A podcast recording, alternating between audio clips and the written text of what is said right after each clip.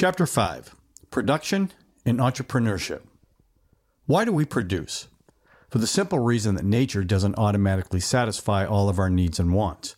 Wild animals, grains, and berries are not enough to sustain the world population. Computers, airplanes, and hospitals do not grow on trees. In other words, the means available to us are scarce. When we have more uses for something than we can possibly fulfill with what we have available, we must economize. That is, we need to make choices and consider the trade offs. It then makes sense to be careful in how resources are used so we don't waste them or use them for the wrong things. There are two important strategies for dealing with scarcity. First, there is rationing, which means we limit our use of a resource so that it lasts longer.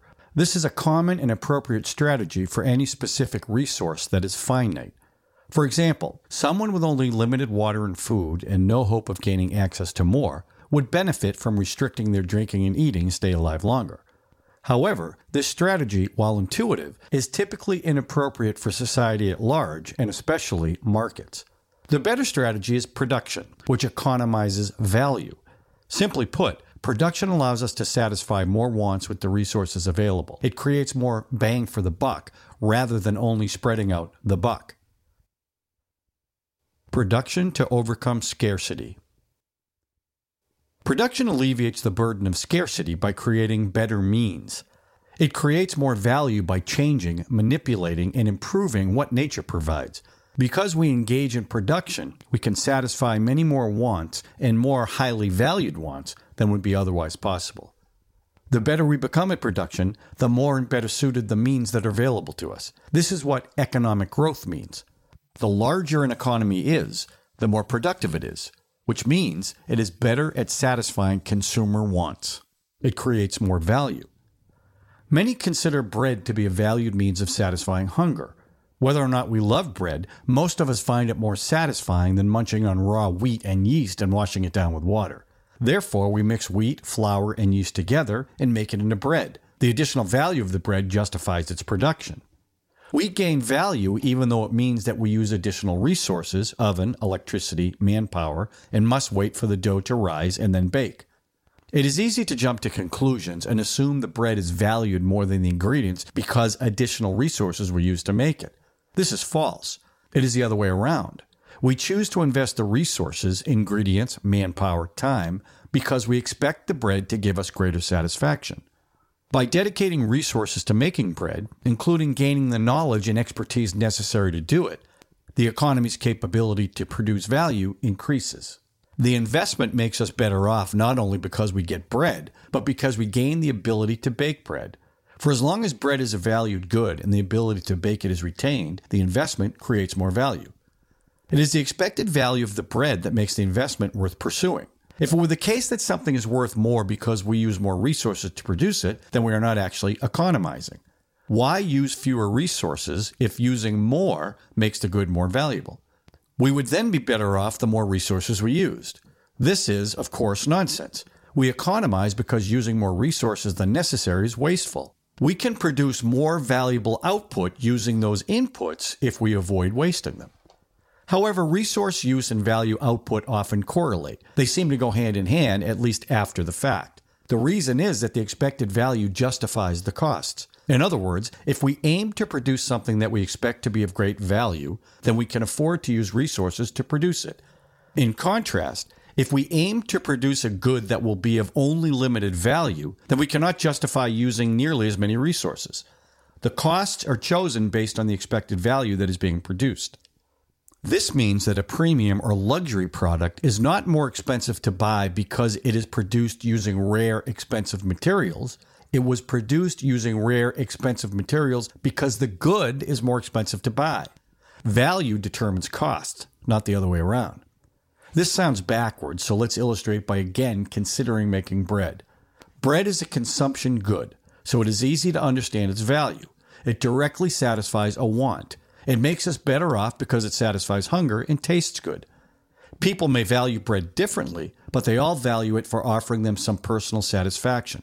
What about the things that were needed to make the bread? The flour, yeast, water, oven, and electricity are not directly enjoyed by the consumers, but are merely means used to produce the final good.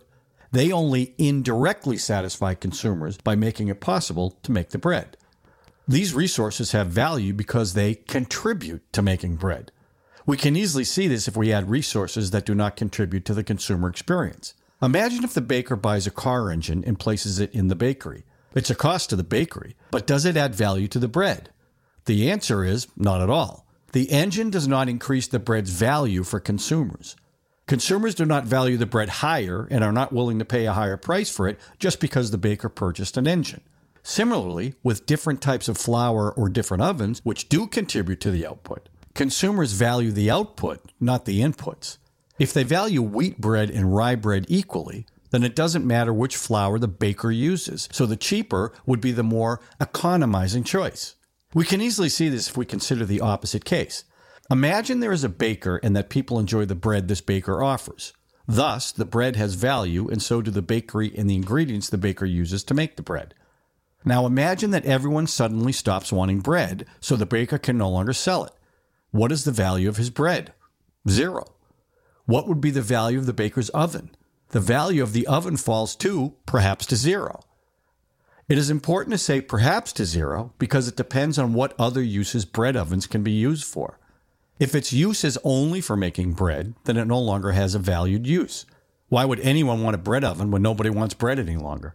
They wouldn't so the oven is useless and has no value. But it may have scrap value if its materials, steel, glass, and so on, can be recycled and used for other purposes. The oven's value would then fall to the scrap value because that is now its highest valued use. This does not only apply to the oven's materials. If the oven can be used for something other than baking bread, then it might still have value higher than scrap, but the value would fall. Why? because the reason it was used in baking and not something else is that the baking was the higher valued use. Indeed, the baker purchased or constructed the oven because it contributed to creating value. Economizing means we choose the higher valued use because we get more value out of the resources. But this changes over time. If baking is no longer a valued use, the oven's value drops. Its value cannot be higher than its new best use in producing something else which is valued. If someone thinks of a better use for ovens than baking bread, then the oven is of higher value to that person than it is to the baker. We would then expect that person to, all else equal, offer and buy the oven from the baker at a price that is higher than the baker's valuation of it. This simple example shows that the so called means of production do not have value in themselves, but only in terms of how they contribute to producing a valued consumer good. All productive resources have value only because they contribute to creating goods that consumers want. This is also true for something so distant from a consumer good as an oil tanker. Its value does not come from the resources used to make it, but from how it is used and contributes to valued production of consumer goods.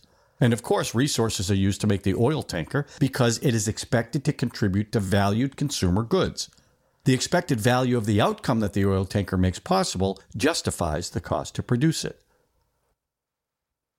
Capital and production. Production efforts are made to create goods for consumption which directly satisfy wants, but not all production is of consumer goods. The oven used to bake bread is an example, as is the production of flour, yeast, and the bakery. The oven was constructed with the intention of supporting bread production. The oven, in other words, makes, or was at least intended to make, it easier to make bread, and thus our productivity increases. These means of production that only indirectly satisfy consumer wants are called capital or capital goods. A consumer who buys bread does not care if the baker has an oven. Consumers generally care only about the consumer good and how well it satisfies their wants, not what or how much capital is used in the process of producing it. But while his customers do not care, the baker certainly does. With the oven, more bread can be produced with less work. The effect of using capital is more output per unit of input, typically and especially labor, which means more wants can be satisfied using the same amount of resources. For the baker, this means more bread can be baked at a lower cost. The purpose of capital and why it is used and created is that it increases our productivity. We get more valued output for the invested inputs. Productivity is not only a matter of how much of something can be produced, but also what can be produced. Indeed, economic productivity is not a technological measure of units of output, it is a measure of value. Capital makes the production of certain types of goods possible, an often overlooked but very important role. Let's revisit the baker again. Imagine that there is no oven. but that it is possible to bake flatbreads by placing the dough on a flat rock over an open fire. This baker spends his days baking flatbread this way. It is a worthwhile undertaking because flatbreads satisfy consumer wants better than the ingredients on their own. And there are enough consumers who prefer flatbread to other types of simple bread that do not require ovens. In other words, baking flatbread is a productive use of the baker's labor, the flour, the rock, and the fire. But an oven would make it possible for the baker to make new types of bread, which we, and importantly the baker, would expect to be of even greater value to consumers. Suppose a simple oven can be made from arranging flat rocks on top of the fire. Investing in gathering the rocks and arranging them in this way increases the value of the baker's bread baking efforts. The rocks make an unsophisticated oven, but the baker can now produce other types of bread that consumers are expected to value more highly than flatbreads. The rocks, arranged in this particular way, make a capital good, an oven. By spending time and effort to arrange the rocks over the fire, the baker has created new capital that promises to increase the value for consumers. If things work out as planned, the result will be increased value output. We often think of capital goods as durable. It is true that rocks last a long time, but this does not mean the oven will. In fact, use will eventually wear it down. For the oven to remain useful, repeated or continuous investments must be made to it, such as replacing broken rocks. If this is not done, the usefulness of this capital will fall over time and eventually lose its value as the oven becomes useless. We say that we consume capital by using it. This applies to all capital, but at different rates. Some capital lasts longer and is more durable and may require less maintenance. In addition to maintaining the oven itself, other supportive investments, such as keeping the fire going and grinding flour, must also be made to keep the capital useful. The whole capital structure requires continued investments. In fact, the oven is not useful unless the other capital necessary to produce bread is kept functional. All capital goods deteriorate with use and time. In other words, capital is added to increase productivity, but is itself used up in producing consumer goods. We need constant reinvestments to keep capital useful and of value. The oven made of rocks is, of course, not nearly as effective as our modern day ovens, but it might be the best the baker can do at the time. To produce a longer lasting and more effective oven, the baker would need access to steel and advanced tools that may not yet exist. Even if the baker figured out how such a modern oven could work, it may not be worth his time or effort to figure out how to turn a rock into iron, iron into steel, and then make an oven out of it. He is a baker after all, but someone else could do it. And someone else did because today we have modern, highly effective steel ovens. Modern ovens are the result of centuries of investments in new and improved capital, refined designs, better materials, and more effective production technologies. We take this long and complex history for granted, but this historical production cycle has led to the modern appliances that are now available in our neighborhood stores. The same is true for everything we can buy. Every good is a refined piece of nature that was created for a single purpose to provide us as consumers with want satisfaction. All of those efforts that create materials, tools, machines, etc., are investments in capital that enhance production and allow us to satisfy more and more varied wants more effectively. Together, all this capital is arranged into a productive structure that spans the whole economy that allows us to effectively create a multitude of different goods that satisfy consumer wants. We refer to the amount of capital used in different combinations, such as the oven made from rocks in the fire, that allows society to produce distinct goods and services as the economy's capital structure. This structure, as well as everything it compromises, was created. The production of new capital adds to the structure by adding or improving productive capabilities Maintenance investments extend existing capital's usefulness, and divestments and reallocations shift capital to the production of other goods, refining, adjusting, and changing the structure and thus the economy's productive capability. These actions, which bring about continuous change to the capital structure, are carried out by entrepreneurs. The role of the entrepreneur. Entrepreneurs are in the business of creating our future. They do this by creating new goods or refining and improving production. In both cases, they bring about changes to the capital structure by either changing the use of existing capital or creating new capital.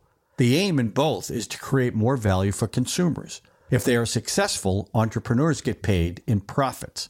However, time and risk play an important role in the process. Like the baker who created a simple oven out of rocks and thereby could provide consumers with new types of bread, entrepreneurs imagine and bet that they can better satisfy consumers. This means they make investments to change things, seeking to create more value by increasing value productivity. They produce goods because they believe those goods will better serve consumers and, therefore, will be in great demand. When such an investment is successful, consumers get more value at lower cost, part of which entrepreneurs keep as profit. When it fails, which means consumers do not approve of what entrepreneurs offer, the investment loses value and may be lost completely. The major problem entrepreneurs face is that the value of production effort is not known until it is completed. It is only when the finished good is sold that the entrepreneur learns if the investment was worthwhile, if consumers want the good. In contrast, costs are known and incurred long before the good is completed and offered for sale. Note that these costs are not merely the inputs that make the output, such as the flour, yeast, and water that are turned into bread, but also the capital needed, the oven, the bakery, etc. Even in those cases, when an entrepreneur takes orders and is paid before producing the actual good, some costs are incurred as part of the not yet produced good. Those costs include such things as setting up the business, experimenting with capital, figuring out how to make an oven, developing a recipe or blueprint for production. Investments must be made to produce the good, which can then be sold. This problem is often referred to as uncertainty bearing. Entrepreneurship is the economic function of bearing the uncertainty of creating future goods. Production without knowledge of whether it is value creative and profitable or will it incur a loss. It is the potential for profit that justifies undertaking production and bearing the uncertainty of entrepreneurial investment. It is the possibility of suffering losses that moderates those efforts and forces entrepreneurs to be responsive to consumer wants. And entrepreneurs must be responsive because consumers are sovereign in their choices to purchase and use goods, which means only consumers determine the value of goods. Because the value of any good is unknown, cannot be known before it is used, entrepreneurs invest in production based on what they imagine consumers will value. The baker created the oven because he imagined the new types of bread would serve consumers better. The higher expected value justified the cost of developing and building the oven. By undertaking this endeavor, the baker changed what is and can be produced in the economy. Indeed, the actions of entrepreneurs direct overall production by refining and adjusting the economy's capital structure. In establishing productive capability and determining what goods can and will be produced, entrepreneurship drives the market process. All goods produced and made available to us, whether they end up successful and profitable or not, are the results of entrepreneurial undertaking, entrepreneurs' uncertainty bearing. However, while this is the outcome and implication of their efforts, individual entrepreneurs are not in the business of adjusting the capital structure for overall efficiency or the social good. Entrepreneurs invest in particular productive capabilities in pursuit of profits, but it is very difficult to figure out what consumers will find valuable, which means entrepreneurship is fraught with failure. The entrepreneur's task is in fact made even more difficult in markets where it is not enough to produce something valuable, but they must outdo each other in terms of value. Entrepreneurs compete to serve consumers in the best way possible. Entrepreneurs make mistakes. The future is very difficult to predict, but this is what entrepreneurs attempt to do. They invest in creating the future in hopes that consumers will find it valuable and they do so while competing with the visions of other entrepreneurs. So it should be no surprise that there is an extremely high rate of failure. This may seem inefficient or wasteful, but it is not. It would be if what consumers value were known, because with such knowledge of the future, production can be easily streamlined for efficiency. Entrepreneurship, however, solves another problem. Value is in the minds of the consumers. It is not known beforehand, but consumers experience it when they use a good to satisfy wants. Very often, consumers do not themselves know how to best satisfy their wants. Instead, entrepreneurs imagine a good they think, based on their own ingenuity, experience, and understanding, will serve consumers. To provide greater value than the goods already offered for sale and therefore have a chance to earn profits, entrepreneurs must step ahead of consumers and introduce them to a valuable solution that they perhaps had not considered. As Henry Ford is thought to have said, if I had asked people what they wanted, they would have said faster horses. Indeed, most people probably thought they simply wanted faster horses, but Ford imagined that horseless buggies would offer higher value to consumers, and he was able to offer automobiles at prices that consumers would buy. The fact is that consumers, whether or not they can say what goods they want, always choose between the goods offered to them. That's when consumers exercise their sovereignty. Entrepreneurs cannot force consumers to buy anything. They can only produce goods that consumers value and therefore choose. The calculus for consumers is simple but difficult for entrepreneurs to foresee and meet. First, the good has to offer value by satisfying some want that the consumer has. If what the entrepreneur offers has no value to the consumer, then it is not a good. Second, the good must offer a better, more valuable means to satisfy a want than other goods offering to satisfy that same want. If it does not, then the good is ineffective and of lesser value for satisfying that want. Consequently, the entrepreneur must offer it at a lower price to make it worthwhile to the consumer. Third, the good must offer value that exceeds the goods that promise to satisfy other wants. Entrepreneurs compete for the consumer's money. Fourth, the good must offer enough value for the consumer to buy it now rather than choose to hold on to their money and buy something else in the future. The entrepreneur must provide value in accordance with all of these layers of consumer valuation. Needless to say, entrepreneurs attempt to do something extremely difficult. They do so because they believe they will profit in some way in the end. But whether or not they do, their attempts to create value provide a crucial service to other entrepreneurs and the economy overall. We will discuss economic calculation in Chapter 7.